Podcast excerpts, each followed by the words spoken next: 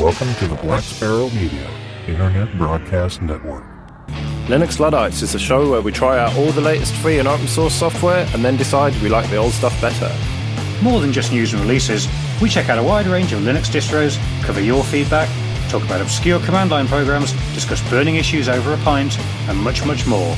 So join me, Paddy, And me, Joe, every two weeks for news, reviews, comment, and generally being grumpy at linuxluddites.com. Linux Luddites, because not all change is progress.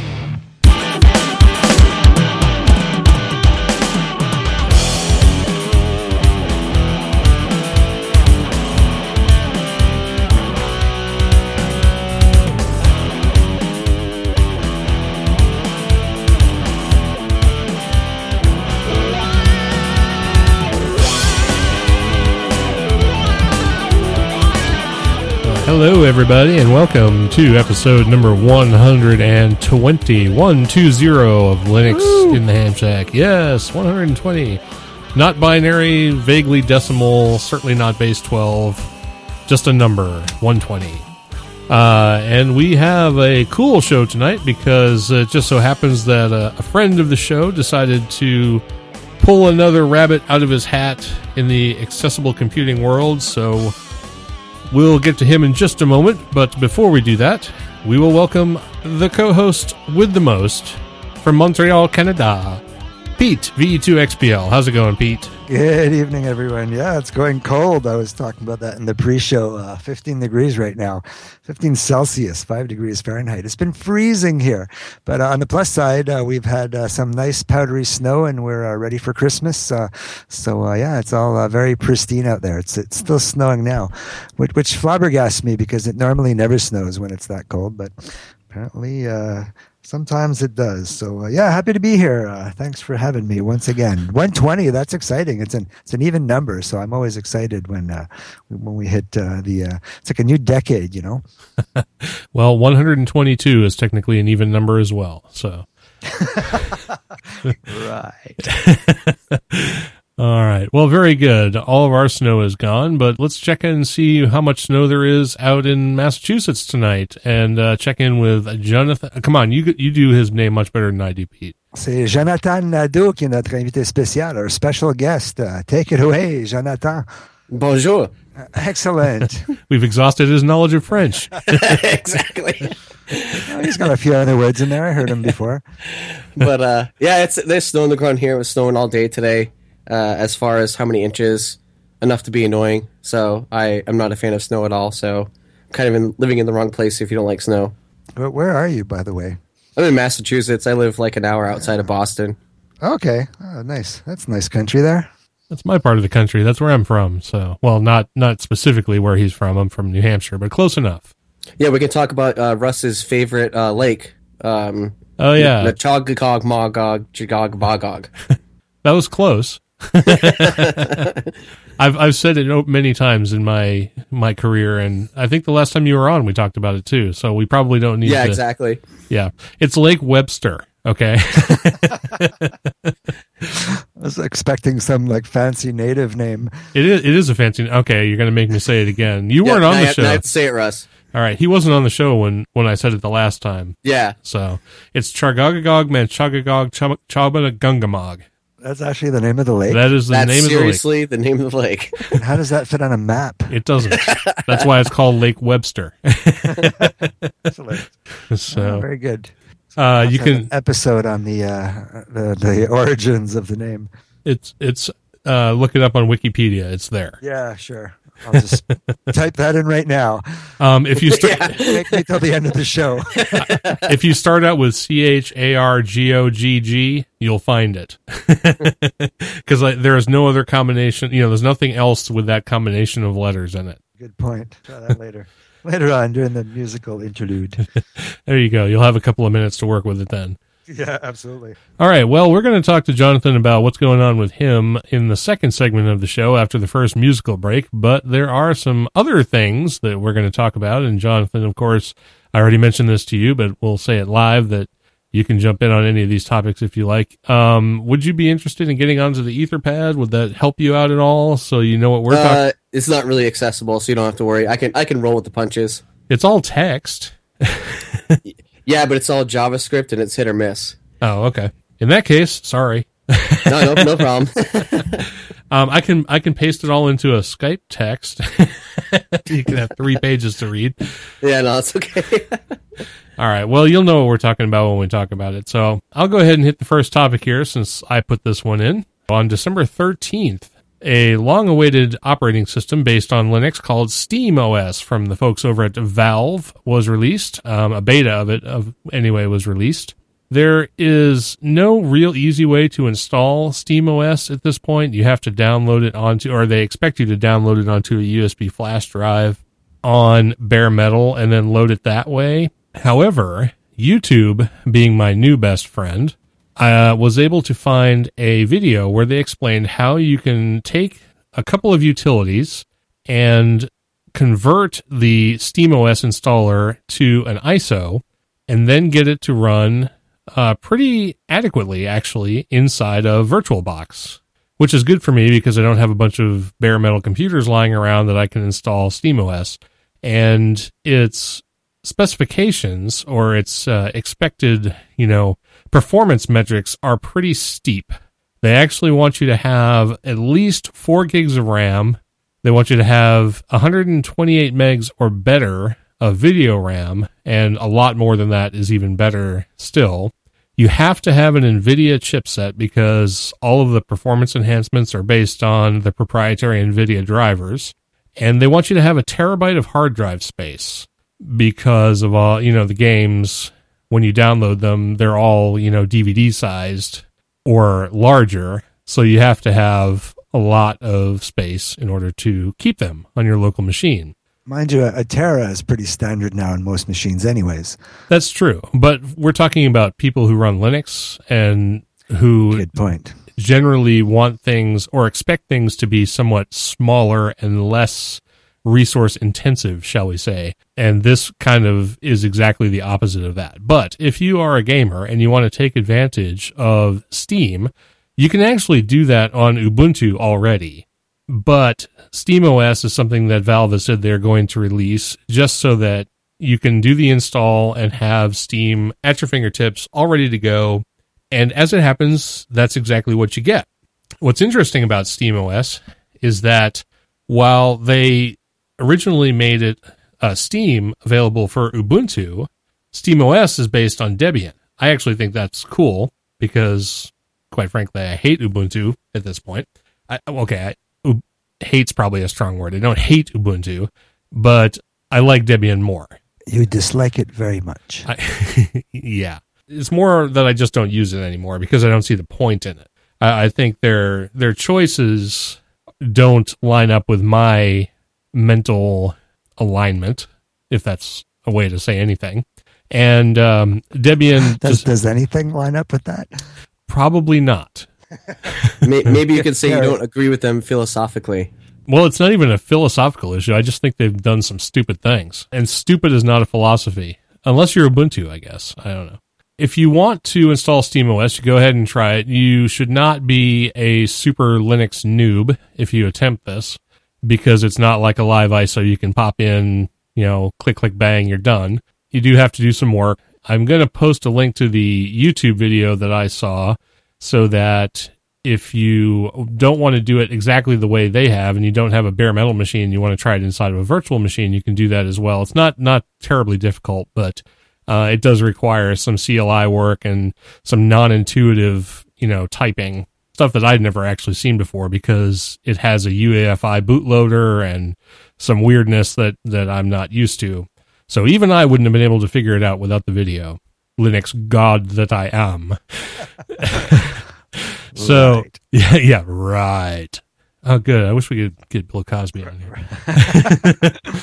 Well, you, you're pretty good with Linux, so I'll, I'll give you that. You are uh, somewhat of a Linux deity. Uh, demigod, perhaps. yeah, we'll go with that. okay. It is out there. It is worth a try if you want to try it. If you, if especially if you're into the Valve games and the whole Steam platform, it is definitely worth a try. The interface is straight up GNOME 3, based on Debian 7, Debian Wheezy. And so if you install it and get it installed, you will see that it's very familiar to you. But like I said, it doesn't install like Debian Wheezy. it installs. You know, there there are some basic instructions on the page, and uh, links, of course, to the the page and all that stuff will be in the show notes. So you you'll have all the information. You'll be armed with the tools you need in order to install this, if you so wish to do so.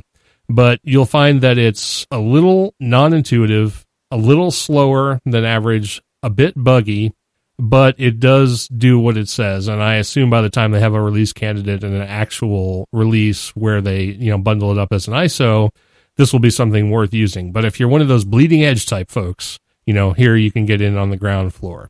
I don't have a uh, popular view on this, so your listeners might may not appreciate my opinion on this topic. I am a uh, free software advocate, and actually, I was appointed uh, director of accessibility for the Free Software Foundation like a week ago.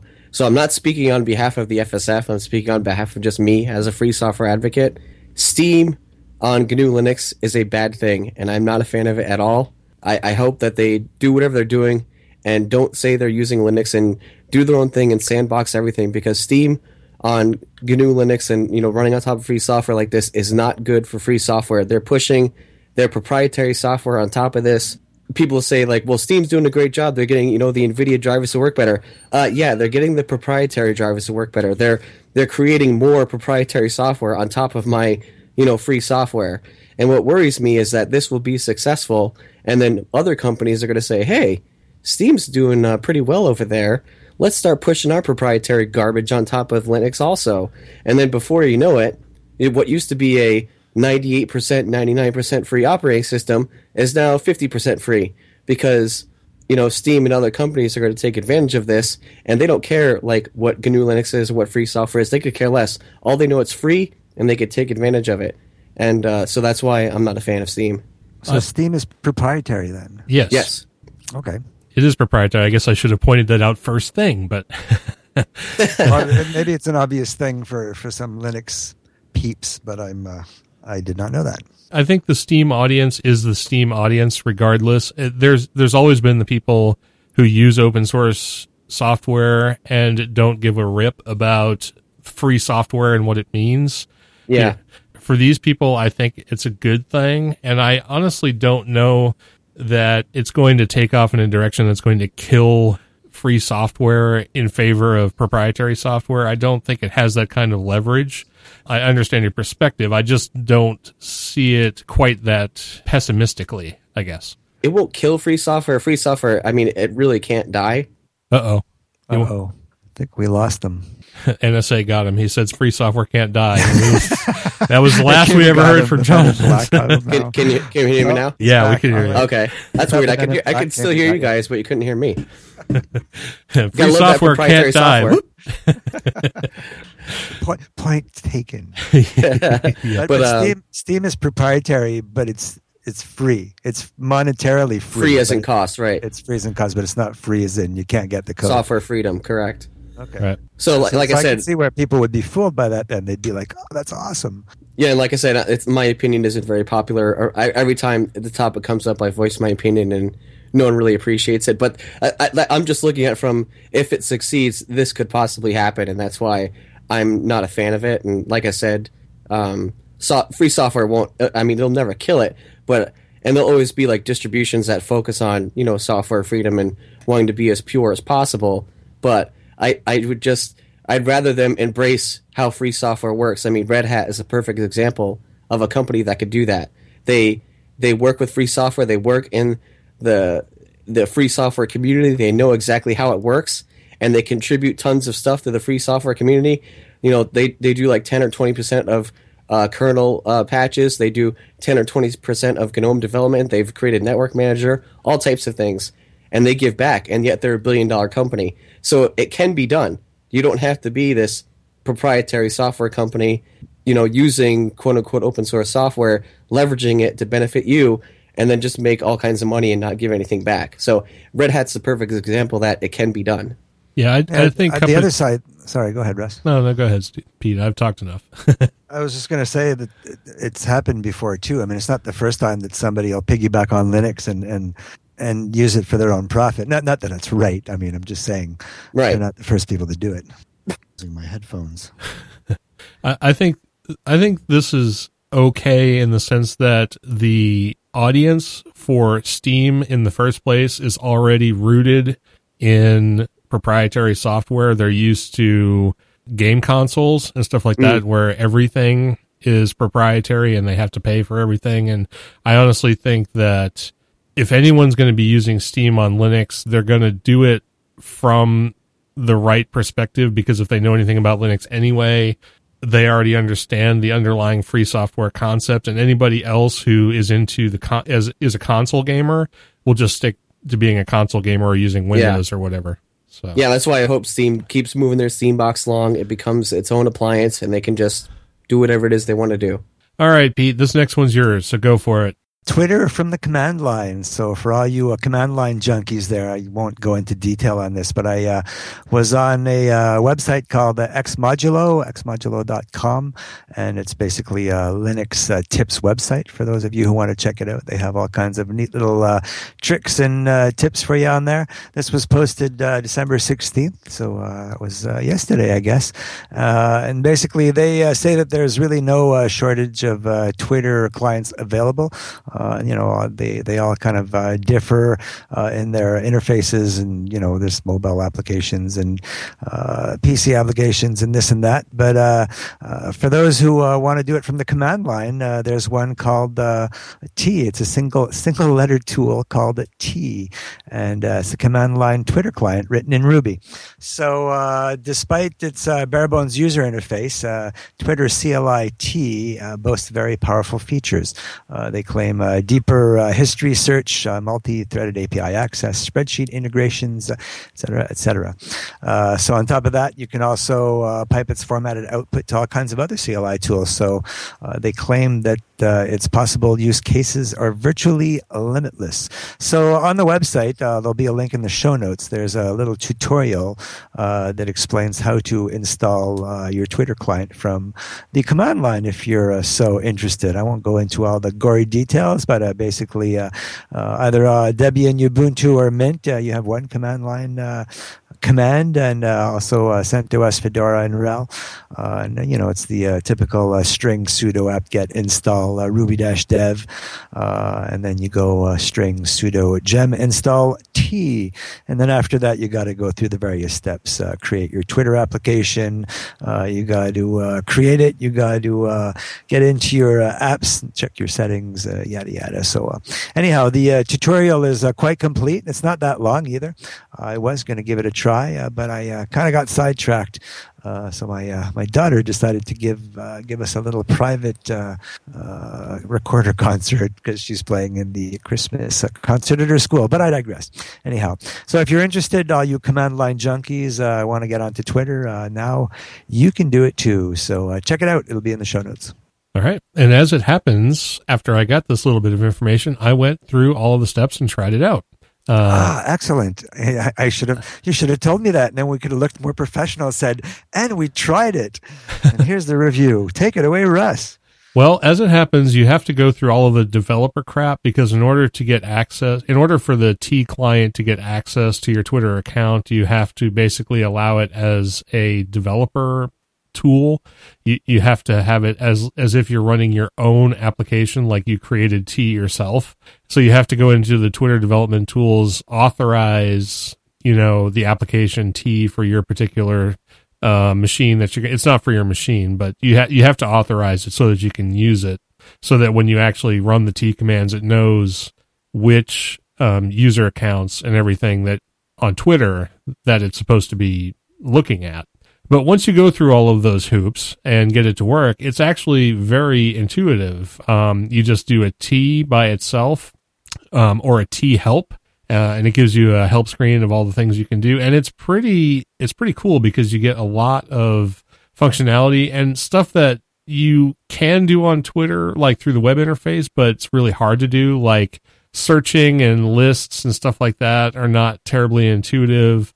But you can do searches, find lists, um, scan users, and you can also create a live feed of your Twitter feed in a terminal, which is what I'm doing right now. I actually have a gterm window open. Um, I ran T stream with um, the option for getting my personal Twitter stream, and it's scrolling away right now. I'm looking at all the people tweeting out there uh, next to my IRC window, which is really cool. Plus, what's interesting is this is all text based output, so that if you have another application or another script that can read this data and parse it in some way, you can just pipe the output of the T command or the, the T application into that and have it do nifty, neato things, which I'm going to explore further because I have a couple of ideas about what could be done with this. But uh, and like sending an update is as simple as typing T space status space and then your status, and then it updates Twitter, and everybody gets to see you know what it is you've just tweeted about. So uh, it's very cool. It's very intuitive. Um, I've actually used a similar type text based Twitter thing to integrate Twitter with my IRC account so I can actually see tweets in IRC, which was way more complicated than, than this. But I love being able to access Twitter in some other way than the web because the web interface, while moderately useful, is kind of a pain in the ass. I love this. It, it wasn't too hard to install and just having this you know the tweet scroll by on my screen as i'm sitting here podcasting is is kind of cool i like it a lot and I think this would work out well for you, Jonathan. If I don't know if you're even on Twitter, but uh, you know, having a having a raw interface to it like this would probably be great for screen reader. Yeah, I ran. I ran. There was another one I was running for a little while, and I can't. It's like T W E R T T E R, some something like that. It was kind of Twitter spelt really weird. I was using that one for a while, but my new favorite. I used to use Pidgin, but that didn't work anymore once Twitter changed its API recently, and the uh, the Pidgin plugin wasn't updated, so that doesn't work anymore. But I found a new favorite Twitter app called Corebird. Uh, unfortunately, it only runs on Arch Linux right now. It's a very, very new program. It's like they almost say they don't recommend using it, but it's very usable. It, it's accessible. Uh, I actually uh, emailed the guys on their GitHub account and said, "Hey, can you fix a couple of these things? I'm a blind user, and you know these keyboard commands don't work." And he was like, oh yeah, you know what? I never thought of that. Thanks for reminding me. He like went ahead and did it. Emailed me back in like I don't know an hour and said, all right, you know, up, update the app. You should be all set. I updated it and boom, it worked. I was like, that's awesome. so I've been using uh, Corebird. All right, cool. Uh, another application I haven't heard of, but then you know, since you have a, a unique perspective, or not a unique perspective, but a, a differing perspective than most of the rest of us, you find out about all these cool things that we don't know about. Well, I love the silence. That's my favorite part of the show. so, are we done with that? I believe so. I have nothing to add. All right. Well, let me give you my uh, my free nickel tour of Fedora 20, which I just found out about today. I think uh, I said something about Fedora 18. I think it was Fedora 18 when that came out, or maybe it was Fedora 19. I briefly talked about it on the show and basically said it was the worst piece of junk ever and that I tried to install it like 15 different times in 15 different ways and could not get it to install once uh, in any of those ways. I, I can't remember if it was 18 or 19. I think it was 19.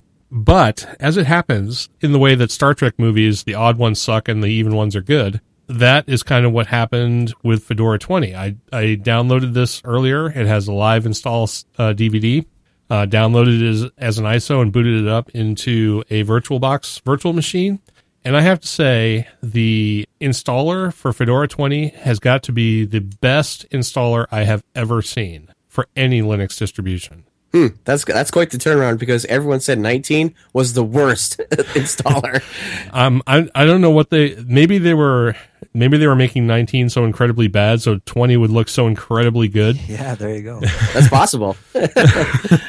but but even if 19 hadn't sucked, if I had never used 19 before, 20 is just amazing. Like it, it blows away the Debian install. Now, I will say that it's graphical so it's probably from from an accessibility perspective, it's probably terrible.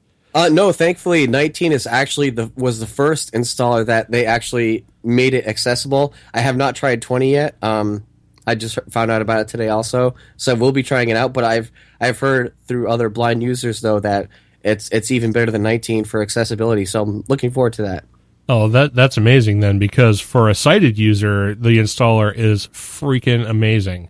I mean, I mean, I would install Fedora now just to use it, just for the installer, because I have never seen anything that is simpler and more intuitive. Ubuntu, you need to like Ubuntu used to be like the sort of Cadillac of you know Installers. installers. Yeah. Well now they can take a page from fedora's book because it is truly amazing. I mean it does everything in the background. The the idea uh, a a few linux distributions in the recent past have come out with the idea of being able to interact with the installer while the installer is actually going on they actually you know realize that computers can multitask at this point you know Right. how many decades afterwards a lot of the stuff goes on in the background while you're doing things like setting up user accounts and stuff like that well fedora has made this so seamless it's unreal it's basically you know you boot the thing up you say i want to install it it's four clicks and done Wow. it's and it looks good to boot.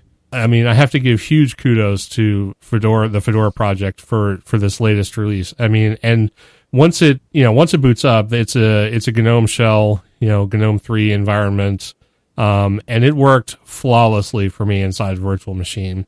And I can only imagine how well it would work under you know on, on bare metal. yeah, Um, GNOME GNOME 310 is really the best GNOME release yet, and 312 is looking even better. I've been running three GNOME 310 on uh, Arch here, and I used to be probably the biggest GNOME hater when it first came out. You know, it was it was accessible-ish, but they really broke a lot of accessibility. I wasn't happy with the performance. I thought it was unnecessary, but 310 has come a long ways, and I now am a huge fan of uh, the shell. Yeah, and originally I kind of got away from Fedora because it was they used KDE. I'm not sure when they switched back to GNOME, but I remember Fedora being very KDE centric for a while, for a long while. And of course, I haven't touched it in a while because I've been more more on the Debian side of things. But I am going to install Fedora 20 on something because I like it a lot. And uh, I, I mean, I didn't get a chance to play around with the apps and stuff like that, but it looked like you know the base set of applications that it was installed was was a good set, intuitive, not huge, um, not not like overbearing. Just just sort of a nice selection of the things you you would want to have. And the GNOME three interface was very nice, uh, very slick looking. Uh, they didn't touch they didn't touch it a lot. I don't get excited about software that much because I've been doing this way too long. But just to to see that something different has come around and to be as good as it actually is uh, is exciting. And it's weird because I like want to go install it again just so I can see the installer again. It was so cool. I'll try this. So it's you're saying that it's a, a noob could put this in, Absolutely, could install this, yeah. absolutely. It's it's The easy. image it's- is really small. It's only it's smaller than a gig for the 64-bit image. It's pretty impressive. yeah. No, the whole yeah, they thing is really they really don't load it up with a lot of stuff. So I'm on the website right now. Yeah, check well- it out. back when we used to say that Fedora was more of a you know a power user distribution, not anymore. I, I'd rec, I, you know, if Fedora 20 is as easy as it actually felt to me today, I would I would recommend that anyone use it. I mean, it's it's pretty amazing. I'm going to give it a shot this week. I haven't uh, forayed into uh, Fedora yet, so I'm probably going to look at it more, and maybe we can do a little more of an in depth look at it in a future episode. Um, because really, once I got it into GNOME Shell interface, it was it was basically the same as all the distributions that I've ever used that use GNOME Shell. So I I didn't poke and prod in it to see how different it was. Just as from the you know power it up and get it installed perspective, it's uh, outstanding. And uh, it looks like from an accessibility perspective, it's outstanding as well. So double plus double thumbs up or triple well qu- six thumbs up, I guess. yeah, there you go. All right. I haven't installed it yet, so I'm not sure if my thumbs are up, but I bet I'm they will be. give it a shot. I'm willing to bet they will be. Yeah, no, for sure. I'm gonna have to. Uh, I'm gonna have to flush Ham OS though. I'll throw it on the uh, on the 43 and see how it does. I'm just kidding. Yeah, right. All right. Well, with that, we finally made it through the first segment. Not bad. I know I had it scheduled for 15 minutes. It took 43. you can all you can all thank me for that one. I know it's a group community effort. That's right. All right. So with that, we're going to play some music, and this first one is a song that Pete came up with um, several weeks ago, and it's finally come around to where I'm going to play it. So uh, I'll let you go ahead and introduce it, Pete. That was only two weeks ago that I had submitted and resubmitted. Uh, this is a group out of uh, Athens, Greece, uh, called Ten Code. Uh, it's the album is called The Connection, and that's the title track called The Connection. Runs uh, 348. It's got a little bit of a grunge feel to it. It's got a lot of a grunge feel to it. I must admit, I'm a bit of a fan of uh, old school grunge, and this sounds pretty much like it. So released this past September 2013. hope you enjoy The Connection by Ten Code.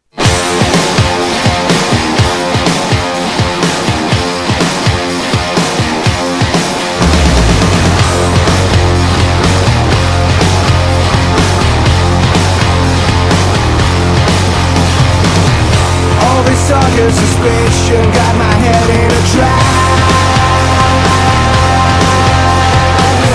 Measuring my condition, do I still have a chance?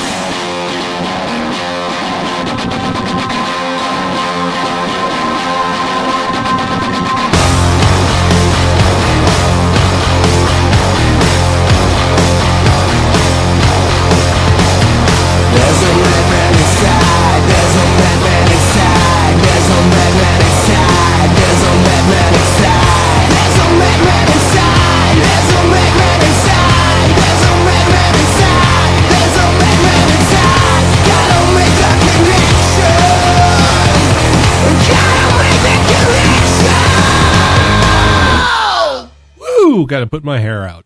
All right. yeah, pretty good. Scorcher. Very grungy. Yeah, little ditty to wake you up there before the next section. That's right. And we all want to be awake for this. So this next segment is why Jonathan is here because he's going to talk all about the Accessible Computing Foundation and his new project to make a certain screen reader, an open source screen reader, the best that it can be. So, do we need to ask you questions, or are you just going to launch in and go for it? Uh, well, I guess before I launch into that, I do want to because you guys were wondering what I was doing with the BeagleBone Black. So, I, if I could give you a real oh yeah up, update on yeah, that, yeah, sure, sure, I'd love to hear about um, that.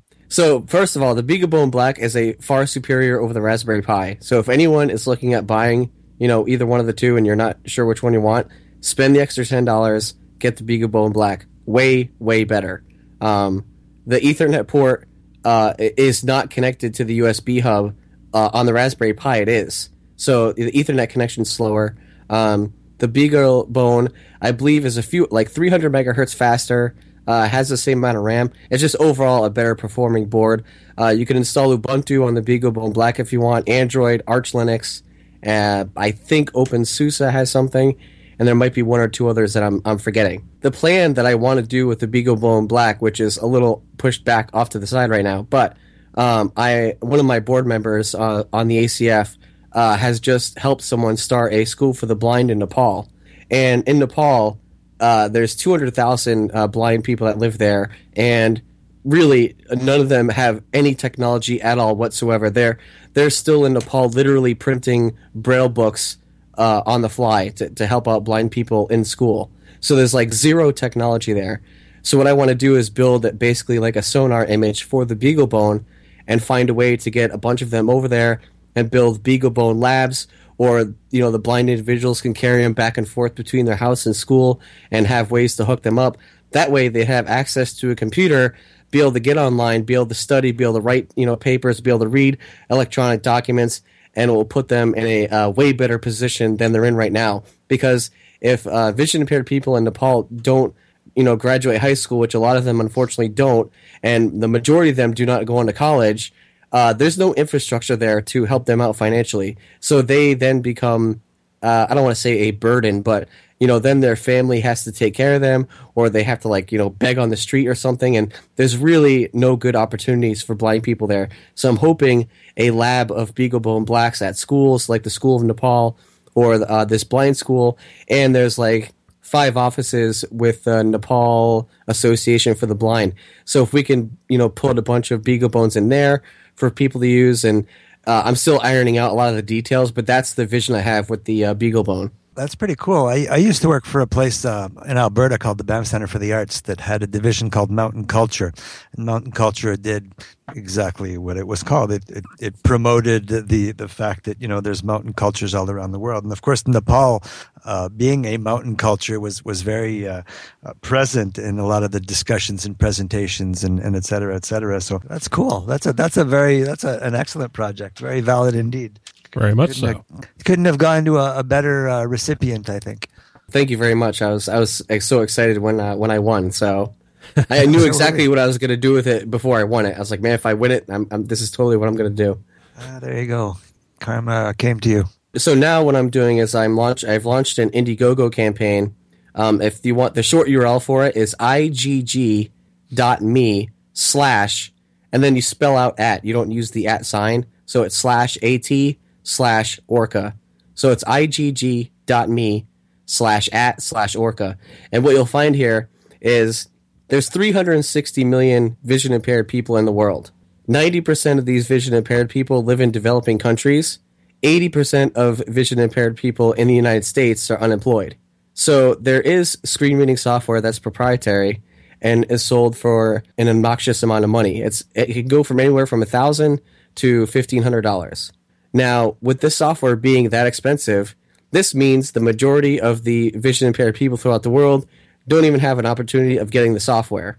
Um, there are entities and nonprofits and NGOs that will, you know, pay for this software for blind people to use, but there's only so much money. It only goes so far, and there's a small amount of those people that actually get access to a computer. So, what I want to do with Indiegogo campaign there is a free software screen reader called Orca, which is what I use. And Orca can be installed on any GNU Linux distro. It uh, runs the best in uh, the GNOME desktop right now. Orca works, it's comparable to the proprietary software right now. I strictly use Orca. I graduated college using Orca. Uh, I, I don't ever boot into any other operating system other than GNU Linux. So it does work. But the problem is, is there's sort of like all these nagging bugs that you know it's kind of like a what's that saying? Like death by a thousand paper cuts or whatever. There's all these little things that are kind of issues that people overlook and you just learn how to deal with it and you can still get on with life and get what you want to get done. Well in order for my i, I want mass adoption of orca and free software for not just for vision impaired people, but I'm trying to focus specifically on this, and I'll get to that uh, that reason why. Um, but really, what I, for mass adoption, Orca needs to be ten times better than any other screen reading software. And I spoke with a um, investor in Boston a few months ago. He was very interested in this, and he suggested I start the Indiegogo campaign. And he's going to be coming in on the campaign uh, sooner than later. I have to fix some email issues, which is really annoying, but that's a whole other story. So, anyways, when I was talking to him and I was telling him about all the stuff I'm working on with with Sonar GNU Linux and all the assistive technology, he he was like, "Whoa, whoa, whoa!" He's like, "Slow down, slow down, take a breath." He's like, "You're doing way too much." He's like, "You're just spreading yourself thin. Nothing's ever going to get any better. You're just going to kind of keep trudging along." He's like, "You need to take this screen reader." and you need to make this thing 10 times better than anything else. He's like, that's the only way you'll ever get like mass adoption with something like this. You need to make it far better than everything else available, and people will come running to it because, you know, it, it, and, you know, using free software uh, as opposed to proprietary software, this can be, you know, the difference between someone being able to use a computer or not. Like, there's plenty of people, you know, the 90% developing countries where their country's not shelling out $1,000, $1,500 for you know vision impaired people to use a computer. So making Orca ten times better, I want to get this into the hands of you know the 360 million people, and who knows what will happen when these people finally have access to a computer.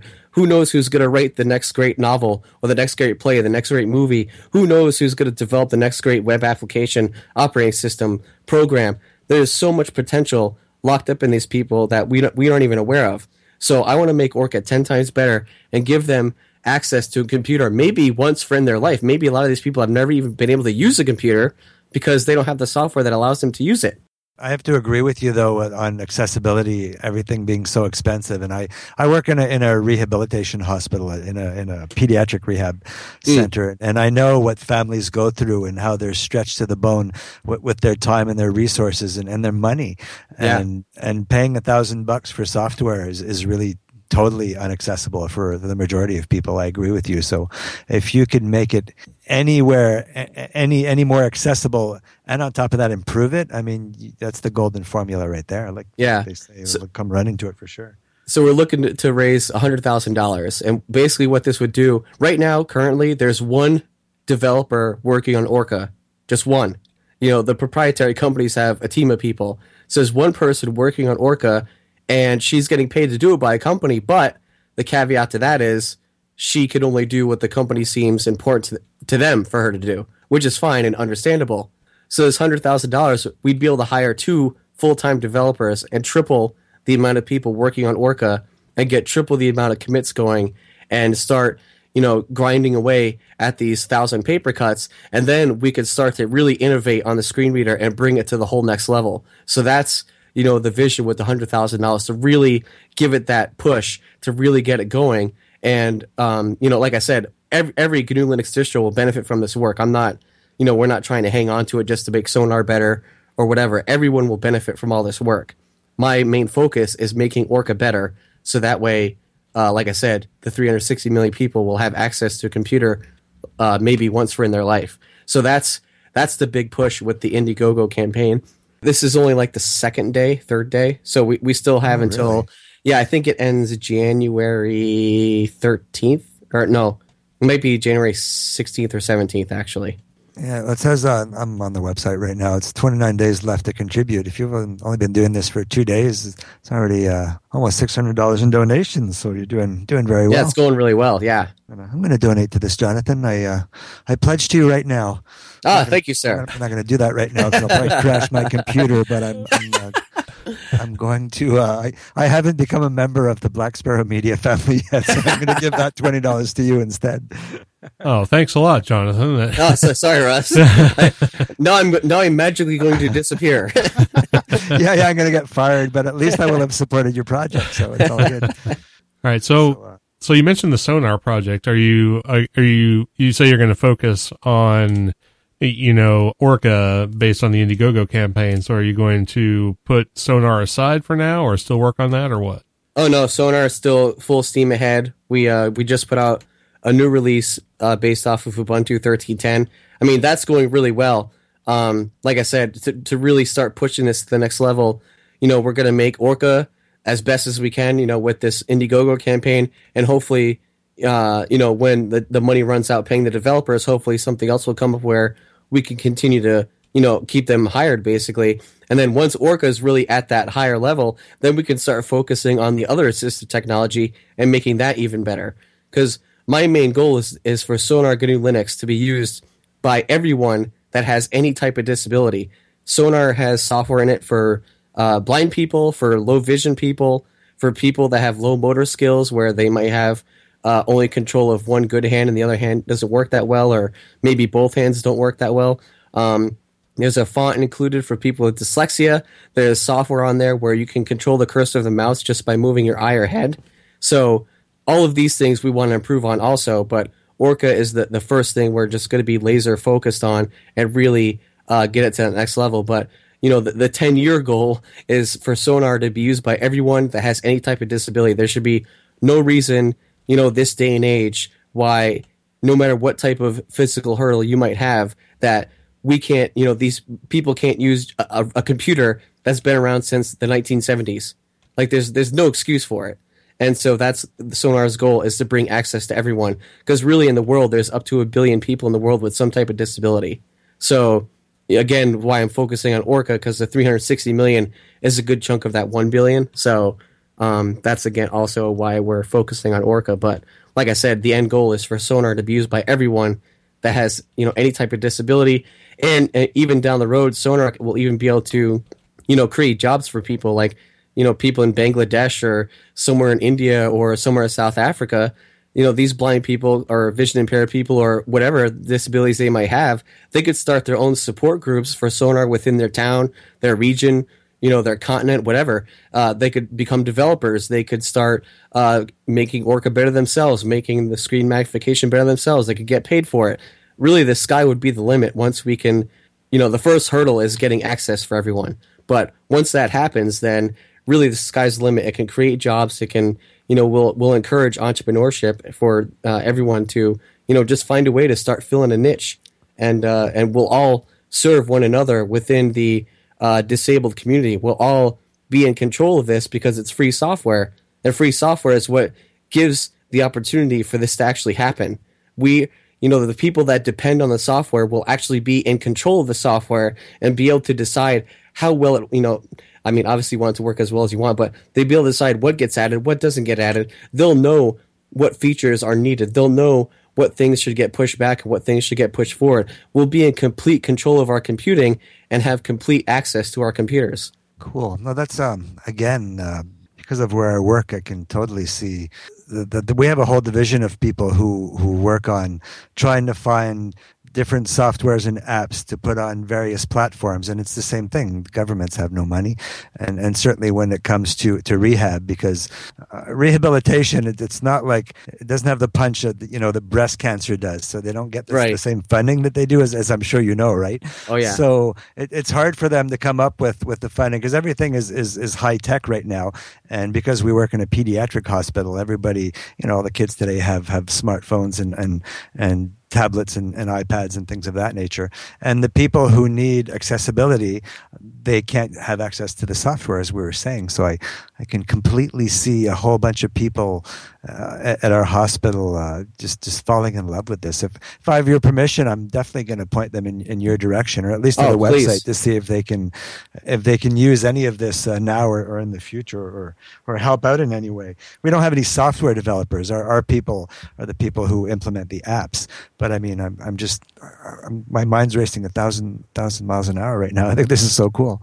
Well, that that's the thing. I mean, bringing awareness is you know o- almost as important, maybe if not more important than development, because a lot of people don't realize that this is a you know it's legitimate. It's you know you can actually use free software. It's not you know it's it's not a toy. It, you can really get things accomplished using it. Absolutely. No, I think that's very cool.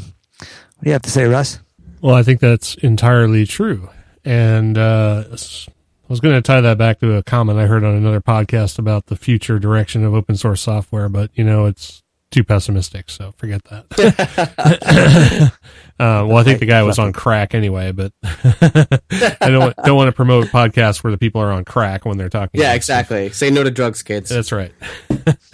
no, but this is very cool. I mean, uh, we've we here at Linux in the Ham Shack have been uh, enthusiastic about all of your projects as they've come along because we we can always tie them back to ham radio in particular because since it's an audio medium, it's available to people with disabilities, including you know the blind population. Yeah. So we always like to talk about ways to improve accessible computing here because a lot of digital mode communication and ham radio software happens using computers. And of course, in order, you know, it's easy enough to, you know, to tune the dials and to hear what you need to hear uh, as a person who has is not sighted, but you have to have the corresponding ability with the computer technology in order to be able to do the decoding and whatnot. And I think it's always useful when we hear about projects that are advancing the state of the art in accessible computing. And I'm not aware of any other foundations or even groups of people or even single people other than you who are really focused in this area. They're, I'm sure they're out there, but no one, it seems, is more dedicated and more vocal ab- about these issues than you seem to be. So I love getting getting your perspective on things and to, and to hear all the things you're doing. Yeah, I, I don't, I don't, I've been thinking about this for a while too. I don't know if this is, you know, true or not, but coming from, uh, you know, like, like I said, at the age of 14, I got in a car accident, but before then, you know, I was totally fine. I never broke a bone in my life, nothing. I got in the car accident and I lost my sight. I had the worst head trauma, uh, UMass hospital has ever seen. I was, I pretty much mangled everything from my neck above and nothing from my neck down. And so I wasn't born with a disability or, or born with any kind of difficulties. And I've seen some blind people and other people with difficulties that were born that way. And it, this is, you know, my opinion. If anyone has, you know, a family member that's, you know, has a physical hurdle or whatever, I'm, uh, this is a very broad brush or whatever. But this is just my, what I've noticed throughout the years. I feel like people that are born with a disability or a physical hurdle are kind of uh, prodded. I don't want to say prodded. It's not the right word, but kind of coddled along and just said, "Well, you know, here, here's here's this little handout. Be be happy with this." Or, you know, well, we can't do that for you, but we can do this for you. And you're almost trained to like settle. And Yeah, I have to agree with you. I I see it all the time from the other side. I, I see it happen. Yeah, and so me, I wasn't born that way, and you know, so I had 14 years of not settling, and I think that's why I'm so vocal. I'm like, it it doesn't have to be this way. It shouldn't be this way. Things can be done, and I, this is my total passion. I'll do whatever I have to do to get this done. This is not impossible. It it may take a long time, but this is not impossible. And like I said, there's no reason this day and age why everyone with any type of disability shouldn't be able to use a computer. It's just no one thinks that the population is worth it or there's not enough of us. But when I mentioned there's 360 million vision impaired people in the world, everyone is blown away by that. They're like, wow, really? And I'm like, yes.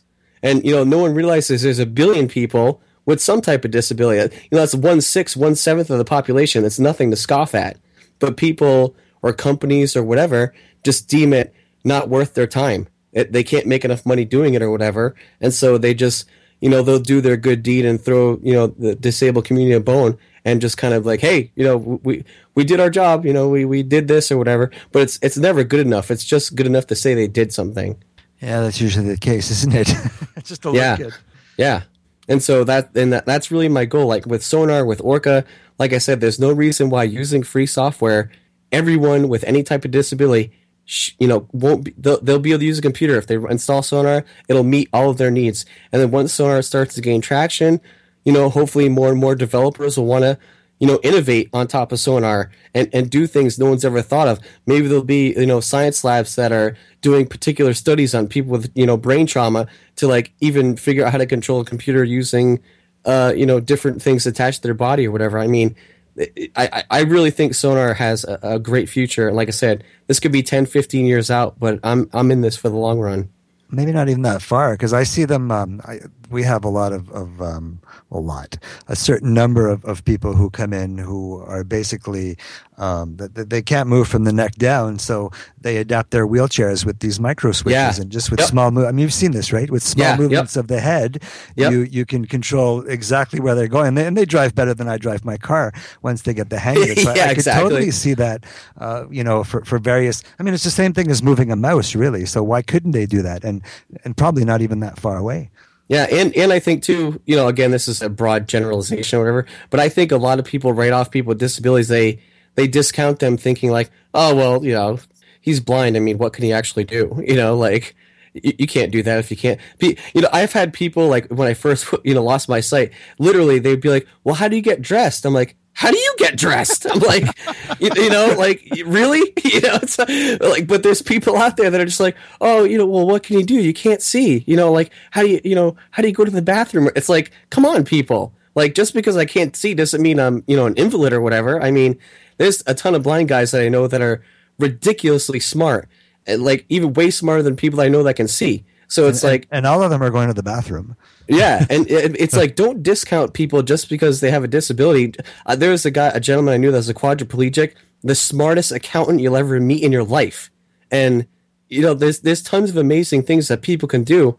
They just need access to a computer to enable them to accomplish something. Absolutely. If we haven't lost too much focus, we should probably go back to the original thing. And I know, It- it's No. all it's all intermingled. no, no, I'm not speaking to you all. I'm speaking to the listeners right now. I just want to bring it back to the fact that if you are able to, I know we're in the middle of the holiday season and this is going to come out right around Christmas time. So it's, you know, things, things are tough all over. I know, but I think this is more than a worthy project. The, the introduction video that you put up there, Jonathan, that, that sort of outlines what you're planning to do is outstanding. Uh, You know, in two and a half minutes really, um, packs a punch as far as telling everyone what, what you're planning on doing and how it will help people both here in the United States and abroad. Uh, Yeah. you, you reference, um, Nepal many times, but I mean, it's, it's more global than that. It's, it speaks to everyone yeah. with a disability. So I definitely would encourage our, you know, we have somewhere between one and 2,000 listeners to this show. You know, if every one of those people could spare even five or ten dollars to this, That'd be a huge would- difference. Yeah, I know that would be an amazing step towards your goal.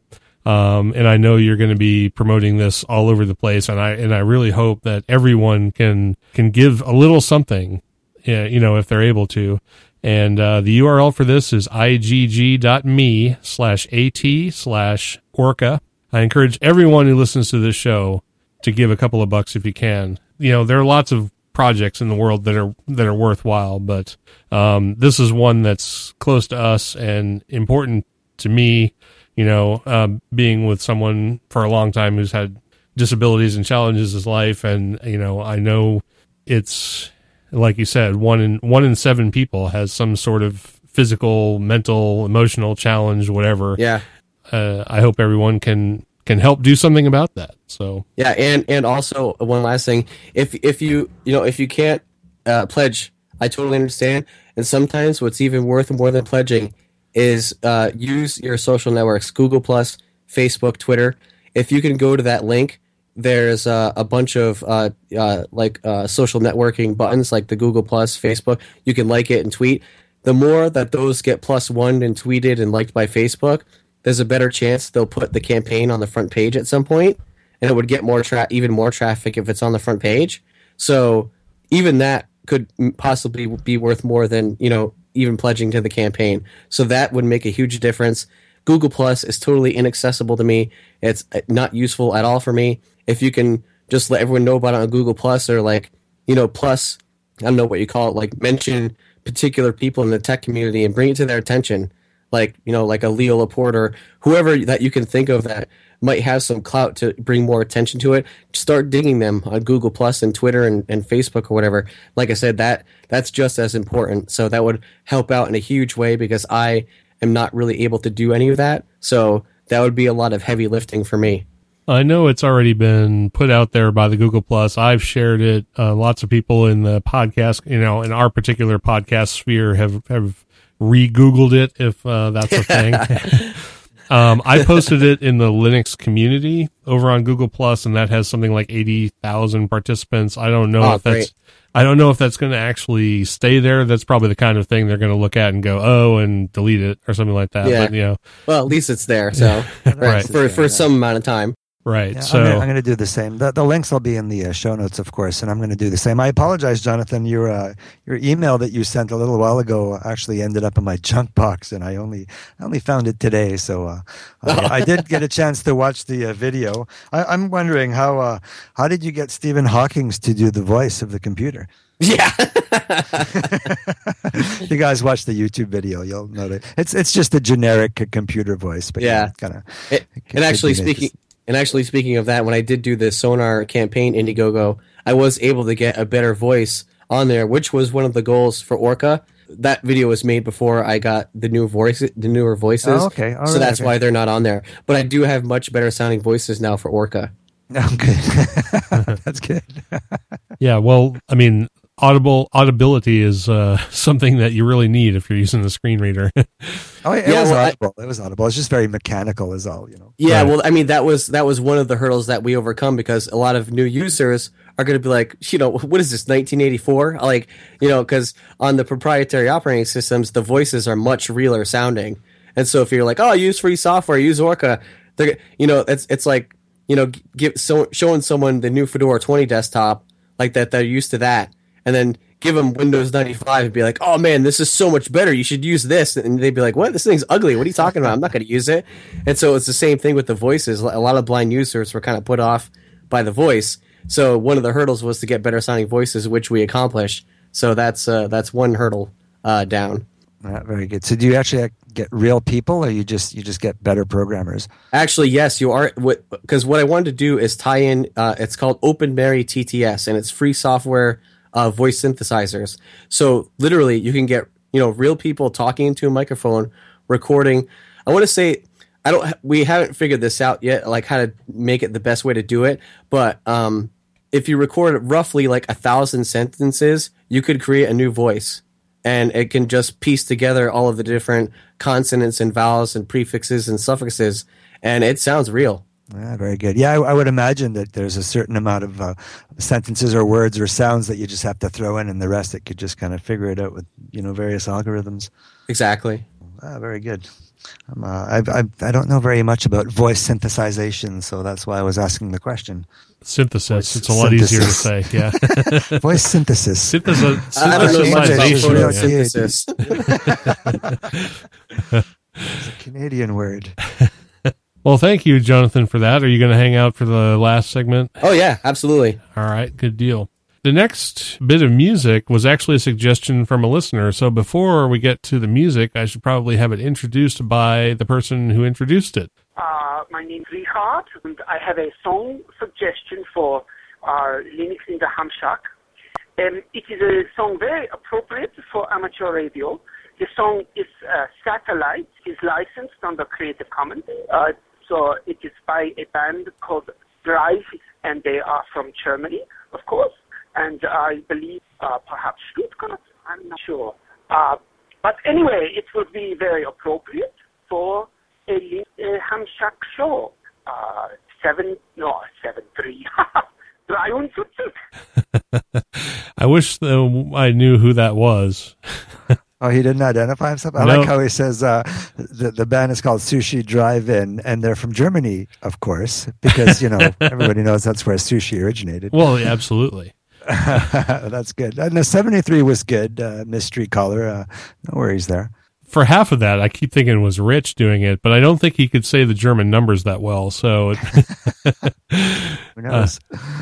So anyway, um, we have the song that he requested. I took a listen to it, and it sounds pretty good. So we're going to listen to that. It's uh, called "Satellite" by Sushi Drive-In, as it was pointed out, a German band. We got this courtesy of Jamendo, and here it is.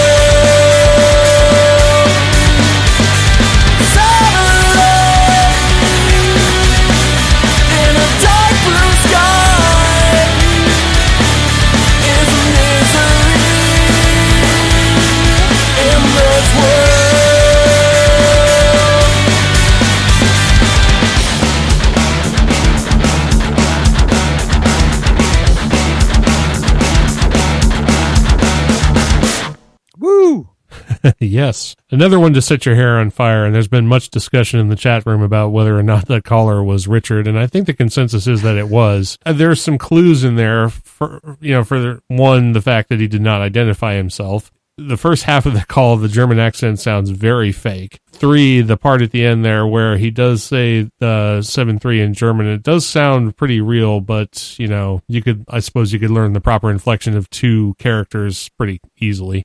Yeah, where'd the number come from? Didn't you see the phone number? No, no. He he said Oh. seven three. He he he started to say seven three, which is a ham sign off, and then kind of corrected himself and said, "Oh no, I meant Well, Yeah. no, but I mean through Google Voice. Doesn't it show you the number that called? no." It didn't come through Google Voice. It came Oh, okay. through my asterisk machine, and it just came Ah. in as a cell phone. So. Uh, I do not have caller ID on that call, so he's he's keeping himself under the radar. So if you are an authentic German person, sorry about that, but we think Yeah, I was just gonna say you, you either you're either dead, you either hit the nail on the head, or you just uh, very insulted somebody. Yeah, I think I think we're fairly safe in saying that was Richard, but um, you know, if we're wrong, I I do apologize sincerely. If But- we're wrong, then uh, give us another shout and let us know who you were, and we'll give you the uh, the right credentials, the right credits. Sorry. Yeah.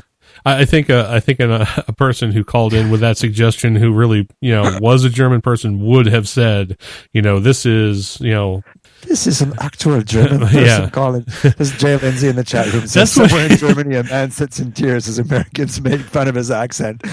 and I, I so have this vision of, of this South Park episode where they're playing baseball and they're making fun of the Japanese people. Actually, no, it's they're they're in, in they're in Japan playing baseball, and the Japanese are making fun of the Americans. It's kind of the other way around. Anyways, I, th- I think it would have been I funnier if uh, Richard actually had started off by saying, I, "This is Richard. I am authentic German person." Next time, next Yeah. time. Give me your papers. Very good. Uh, we need order. Is it uh, Fabulous says that? We need order. That was a good little ditty. Uh, that was very uh, reminiscent of uh, you know bands like Simple Plan or Blink One Eighty Two. Uh, I was, uh, I rather like that. You know, I was thinking it's amazing the sound quality bands can get these days. I mean, that you know, 20 years ago, you would have had to go to a studio to get that done. I mean, they probably did that in their basement or whatever. Yeah, actually, I, I know some. Uh, I know some really young kids who do that, who, who do just amazing stuff just out of their basement. You just got a, a decent sound card now, a decent mic, and and you know, Bob's your uncle, as it were. Yeah. All right. So I've got so much going on in my head right now. All right, another convert. Excellent. I don't use my soundboard near enough. Shall I pick a random Richard quote to play? Go for it. All right, pick a number between one and twelve. Sixty-nine. Very good. I don't know, Jonathan. Go ahead. Seven. Seven. One, two, three, four, five, six, seven. Can't believe I did the freaking hand thing when I said that. An Yeah. oldie but a goodie. Yep. Uh, I'm not even sure what he was referring to uh, back then, but Probably don't want to know. Yeah, I was gonna say all right. Yeah. Let's Now I got to get back to the window I was looking at before. segment three. Come on, I know. Keep I it know. rolling. All right. Sorry. Losing steam, Russ. You're losing steam. it's okay. We can edit this part out. Well, if if the uh, if what you said earlier on was uh, to be if we were to keep that as gospel, then my, me losing steam is all in good. You know. ah, touche. Click on that. Very nice. Very nice. Well played. All right. I listen to a lot of comedians, and the callback is like their coup de grace. So, segment three announcements and feedback. Our first announcement is we're going to be on break for an extra week. Our next show after this one will be on January 7th, 2014. So, this is the last episode of the year 21 3. So, That's an interesting way to put it. And Tw- the reason for that is because uh, exactly in two weeks is New Year's Eve, December 31st. So neither Russ nor I will be in any shape to record, most likely. That's not true. I will be. I have children. I, I'll be in the house. That's no excuse, Pete. actually, well, the that excuse is that I'm 48 and I just can't handle it anymore. If I if I drink, it takes me a week to recover. So I just I just avoid it altogether. Well, that reminds me that on uh, New Year's Eve and into New Year's Day, the Hacker Public Radio uh, broadcast-a-thon will be going on. And I will Uh, prob- do- Didn't do you know the- year, too? Do, I- you know the details of it, Russ? I haven't heard much about it lately. Yeah, um, actually, um, all the details are over at hackerpublicradio.org, Oh, but they will um, be streaming. Uh, there's four different streaming servers. Mine will be one of them. The Black Sparrow Media Network streaming server will be one of the places where you can hear the broadcastathon. It will be starting one hour, the hour before New Year's in the first place where New Year's happens, which is Christmas Island. And uh, if I recall correctly, that is something like 4 a.m. Central Time, 5 a.m. Eastern, something like that. Okay. And then it goes for 26 hours straight. So they'll be broadcasting whether it's music or chat or actual discussion or what. I don't know what will be happening in, you know, for sure, but there will be something broadcasting from Hacker Public Radio for 26 solid hours. Are they using the uh, Linux Basics uh, Mumble Room to do that? I can't remember if they were using the OpenSpeak one or if they Okay. found another one, but I Okay. believe all the information about it, if you want to participate, is on the website hackerpublicradio.org, and the information on where you can be in the Mumble chat is there, and the information on where you can uh, pick up the live stream is also there. And please support them. They're a good, uh, a good bunch of people, a good project. I listen to uh, some of their podcasts. Uh, there's uh, some stuff on there I'm, you know, less interested in. Some stuff on there I'm more interested in. But th- there's something for everybody, and uh, you know, or contribute. You know, record uh, a couple of minutes and submit it to Hacker Public Radio, and and be part of the solution. Right. It's all community content. It's all user generated audio over there. So I've had a few shows and everybody who's a friend of ours and a podcaster has been on there. If you want to do a show that is of interest to hackers, which is the, you know, the fundamental tenet of the shows that show up over there and pretty much every show is of interest to hackers. So anything you want to talk about, you can talk about. Just record a show. There's even a call in line, which I also host. Information on that is Do you really? Wow, a Yep. man of many hats. Good for you. so all of that stuff you can find at hackerpublicradio.org. Check it out. Yeah, I think it's pretty cool because they make it easy for you to start out too. Because they just ask you record a podcast, um, you know, just five minutes on either how you got started in Linux or what's in your bag. If if you know you, if you carry a bag to work or a rucksack or a attaché case or whatever. I just, uh, you know, the, the weird little things. And, and I find myself listening to these more often than you would think. You'd think, "Eh, this is pretty dull, but no, it's, it's kind of, I don't know, maybe it's the voyeur in me who likes to see what people, cause I, I carry a backpack to work every day with, you know, my daily junk. It's kind of like my, I guess, a, a man version of a purse, I guess, but uh, it's kind of interesting. And it's an easy way to get involved. If you, uh, if you think you have nothing to contribute, well, you know, you're wrong. So have you done a Hacker Public Radio episode? No, I've been meaning to, like many other things, many other projects. Uh, it's it's on my to do list, on my bucket list, and I will get around to it. And and most things on my bucket list, I'll get around to once my children are both teenagers and want nothing to do with that anymore, and are spending all their time with their friends. And that's when I'll get all of my time back. So in, in a few years, but uh, yeah, it's on my my to do list for sure. Okay, well, just so you know, you owe Ken Fallon a show. So I what? it's a running joke if you're in the Yeah. Hacker Public Radio. Basically, if you are a living, breathing entity, you owe Ken Fallon a show. Uh, it's like one of those Lucia says wet things, eh? yeah. Yeah, It- it's when you it's when you sit there and, and hem and haw and say, "Well, I have you know I don't have time to participate." They always say, "Well, you owe Ken Fallon a show," and you will until you do one. I will. Yep. Until I do one. That's correct. right again, Russ. Oh, Don't you get tired of being right all the time? No, never. As a matter of fact.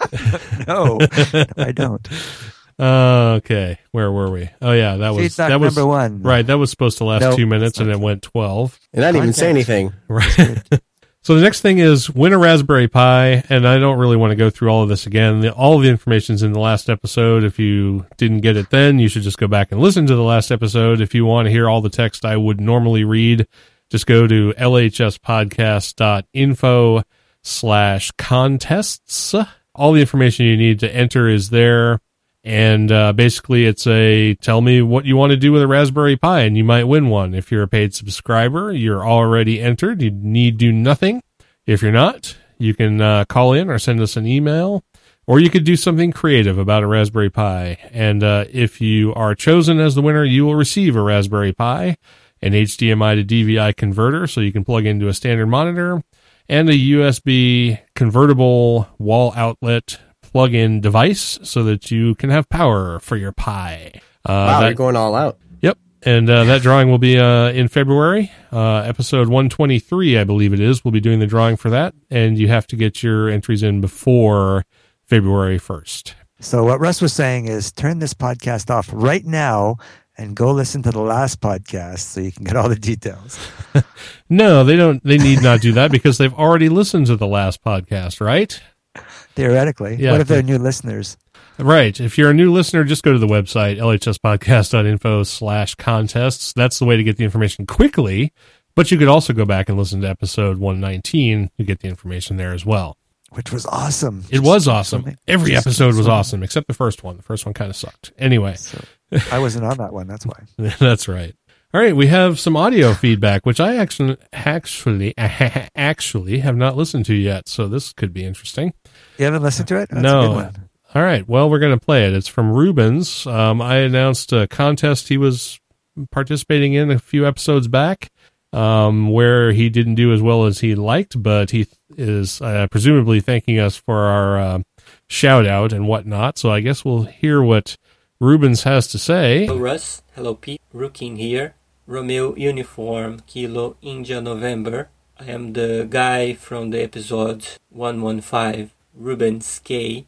Uh, I was asking for votes for my art event. I was enrolled here in Japan, and that helps me a lot. Uh, thank you very much. And I also uh, want to say that uh, your show is one of the best Linux podcasts out there. I enjoy a lot, and that helps me with my art because while I was painting, I was always listening to your show and the other Linux podcasts as well. And that helped me with my English and uh, keep up with the Linux uh, stuff. Thank you very much. That's it, guys. Uh, keep up the good work and have a nice 2014. Rukin signing off. Bye bye.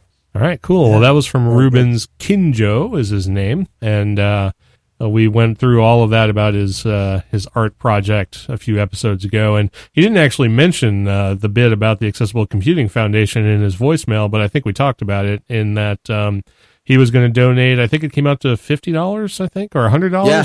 something yeah, like it's that. fifty bucks. Yeah, Rubens came through and he actually hit me up on Facebook and said, "Hey, this is what I, I plan on doing. I'm going to enter this contest, and you know, if, if I reach this level of votes, well, I'll donate this, and if I reach this, I'll donate that." Um, so to, I don't know what level he came in at, but he did, you know, win a little bit of prize money, and he said he would donate a portion of it to the ACF, and he um, is a man of his word, and he followed through. So. Rubens, I, I thanked you on uh, Facebook and other social networks, but now I can audibly say thank you, my friend, for supporting the ACF.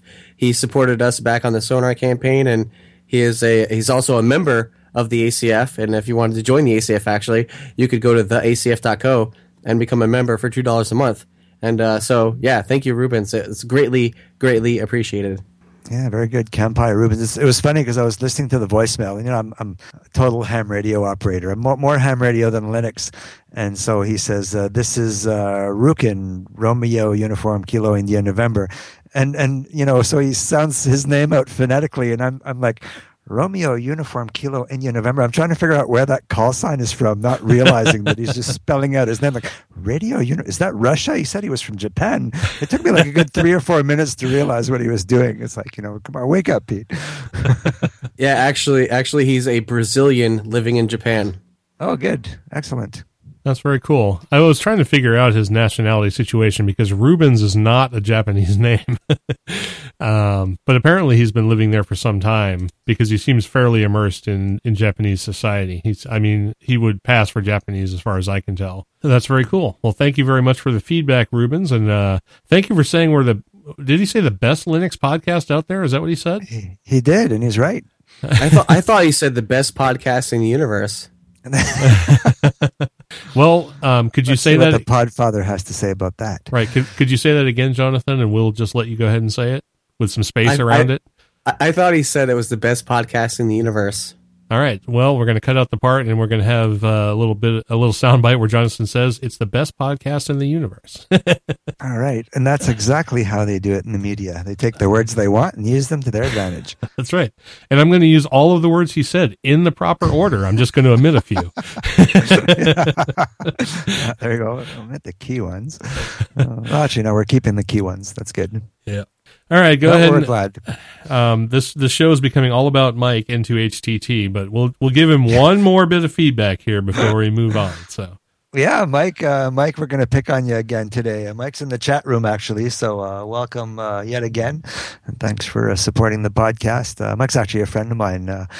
Uh, I'm radio buddy uh, N2HTT. Uh, sent me an email on uh, December 9th, and this is really uh, he calls uh, he calls the email uh, HamOS Redux and other news. And because he's been experimenting with HamOS and other uh, Linux uh, distributions in his quest to become uh, Windows free, this has kind of been going on for a few weeks. And we're very uh, well, thanks, Mike, for the feedback. I think this is cool, and I think it's nice to be able to to kind of follow along one of our fellow uh, Linux users in his uh, trials and tribulations. So, uh, anyhow, uh, he writes, uh, "Hi Pete, I wanted to let you know about two things that happened recently. First, I got HamOS to work on my tower because he had installed HamOS originally and was having problems with it. And he says he likes it very much. Most of the issues he had earlier were either mistakes or inexperiences on his parts during the install. He says it's running very nicely now, and he's integrated the tower into the QRP side of the shack. Uh, for you non-ham radio people, uh, QRP is the uh, acronym. It's not an acronym. It's just the code for low power ham radio operations, usually five watts or less. Although QRP diehards would say that five watts is screaming, and usually we're talking hundreds of milliwatts. So uh, there you go. So he says the QRP size of his shack where he's using uh, HamOS uh, for logging and for FLDigi. Uh, I was very happy to get HamOS going. He says I felt I hadn't given it a fair shot, uh, and it's really a very complete uh, software with lots of stuff already installed.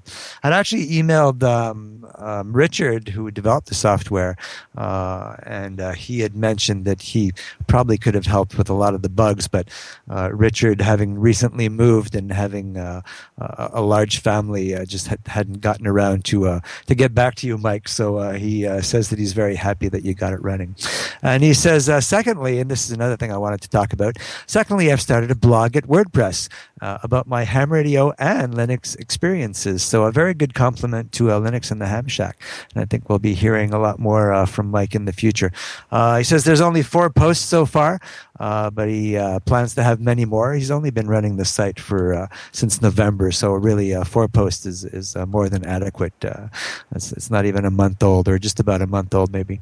Or no, I think it started in November. Anyways, Mike can let me know in the chat room there. I particularly wanted to point out the third post called "There Are Lobsters in the Woods," uh, which is of course, of course, about LobsterCon. LobsterCon is a uh, small uh, QRP ham radio event and a gathering of uh, a bunch of friends who go camping every summer. And he's put a uh, little YouTube clip on there of the uh, something called the Tuna Tin 2 Mojo ceremony. The Tuna Tin 2 is a small, low power transmitter, a little ceremony that went with it, a little build-a-thon there. And he says that it was shot and narrated by me. Most of it's actually uh, shot by Rex, who's the developer of the uh, TT2. And he says he's looking forward to the next podcast. And, uh, you know, true to his word, he's uh, here in the chat room. So, uh, meanwhile, he says, uh, stay warm and be well. 73 uh, day Mike. So, thanks a lot, Mike, for that. I encourage all you all you listeners to go check out the blog. That's at n2htt.net. So November 2 Hotel Tango Tango net. Check out the blog. I've read uh, all the posts, uh, and it's actually uh, quite interesting. And uh, I think he's onto something there. So the uh, blog version of uh, Linux in the Ham Shack. Uh, there you go. Have you guys had a chance to check it out? Was Mike the individual that was trying HamOS on his laptop and it wasn't working right? Like the wireless wasn't working? Yeah, exactly. Yeah. Wait, what the problem is is uh, Debian does not ship binary firmware in the kernel. That's why his wireless card wasn't working. He just had to install like one piece of software, which is easy to find if you know how to how to look for it. Uh, but that was his, that was his only problem. And Richard, who is the developer of HamOS, may or may not want to take a look at how to get that installed. I know I commend him for using the live build system, and if you're not used to this kind of stuff, that is a hard hard task, my friend. So I commend you for doing that. But if you want to dig a little bit deeper, you just need to figure out how to add the non-free and the non-contrib repos to HamOS. When you do that, you can then install the binary firmware drivers for all the wireless cards. So that way, uh, if a user like Mike puts in his laptop, the wireless card will work, and he won't, you know, he won't think there's something wrong with HamOS. It's there really wasn't anything wrong with it. He just didn't have the driver installed. Yeah, I know Mike actually kind of figured that when he'd installed it. He he he kind of guessed that it was probably something that he hadn't done exactly. And he says in the chat room, uh, uh, "Yes, I found out I had to install the firmware uh, for the USB Wi-Fi device. Uh, there you go. And uh, somebody, uh, Ted, mentions that you should tell the developer about the bugs or the problems.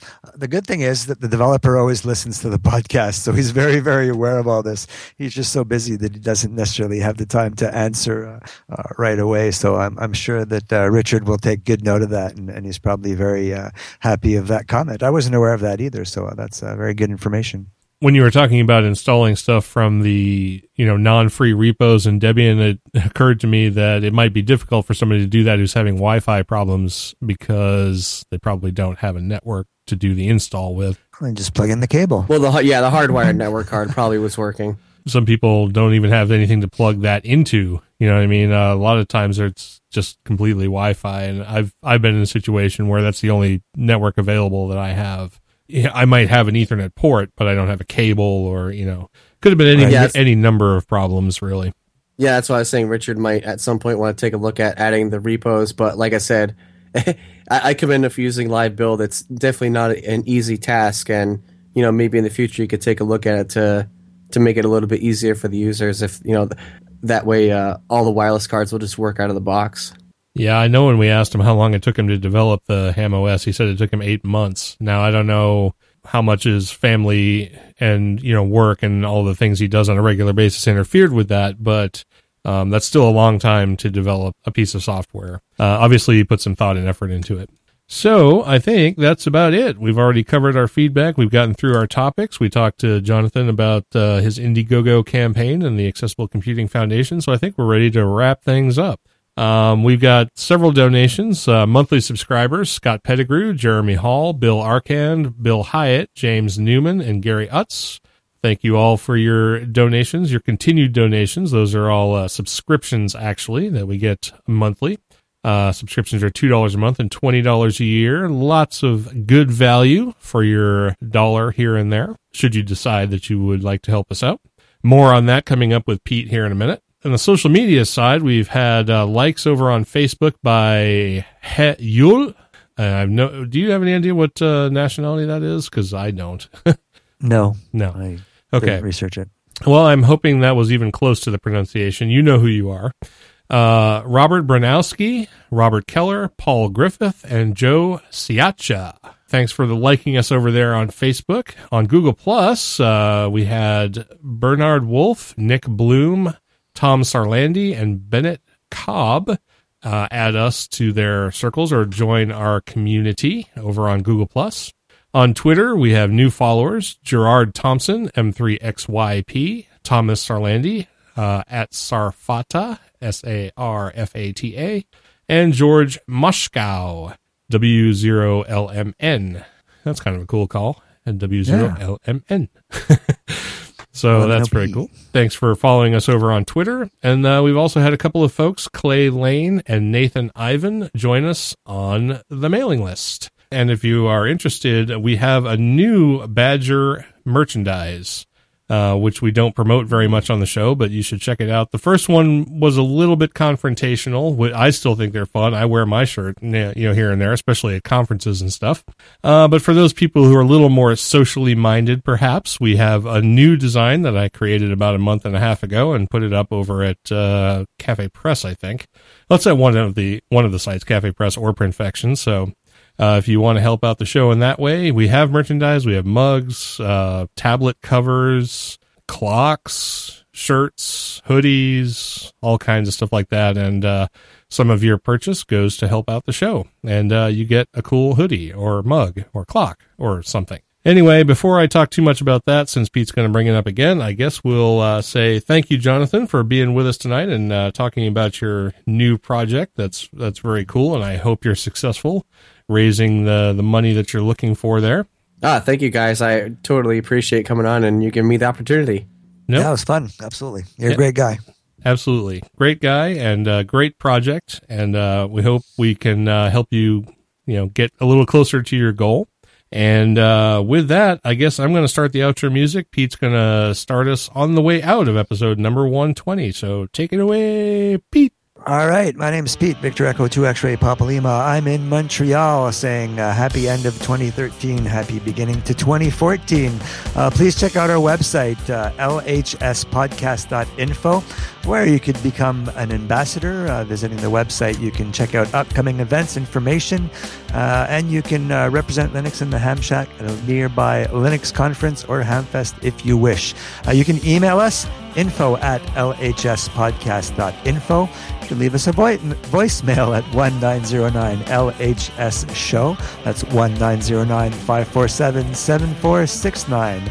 All hate mail is routed to Harrison at hatemail at lhspodcast.info. Yes, that is a real email, and Harrison will be happy to deal with them. Uh, you can subscribe to our mailing list, of course. Check out the wimp, the, the wimp. Check out the link on the website. Uh, it's time for me to go to bed. Uh, Cafe Press and Printfection. If you want to buy some of our show merchandise, as Russ was just mentioning, each purchase, helps out the show a little bit. You can also help the show by clicking on the sponsored ads in the right-hand column of the homepage. That helps us out. So check that out. www.cafepress.com slash LHS podcast or www.printfection.com slash LHS podcast. Listen to us live every other Tuesday. In two, two weeks, we'll be back on uh, January 7th, 8 p.m. Central Time. Uh, or Wednesday at 0200 Zulu. Recording schedule and our fancy new countdown timer for the next episode is on the website. Check it out. Thanks to all of our listeners live and quasi live, and uh, come on back soon. All right, and with that, this is Russ, K5TUX. You can find me on all of the social media networks out there, uh, usually under the handle JR Woodman, and I'm also K5TUX over at 73s.org. LHSpodcast.info is the clearinghouse for all the information about the show, including the ambassador program, the current contests, where to find the live streaming info, where to connect with IRC, and how to support the show as a subscriber or with buying merchandise or clicking on the sponsored ads and all of that good stuff. And with that, we will say goodbye and thank you once again to Jonathan for coming on the show with us tonight. And uh, we will catch you all in three weeks' time for episode number 121 of Linux in the Ham Shack. Catch you all then.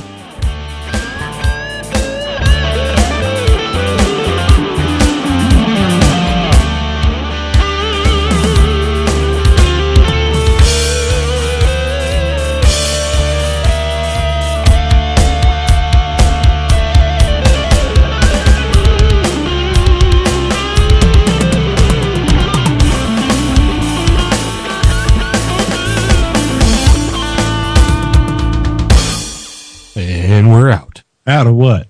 T- luck, time, Chicken. and money.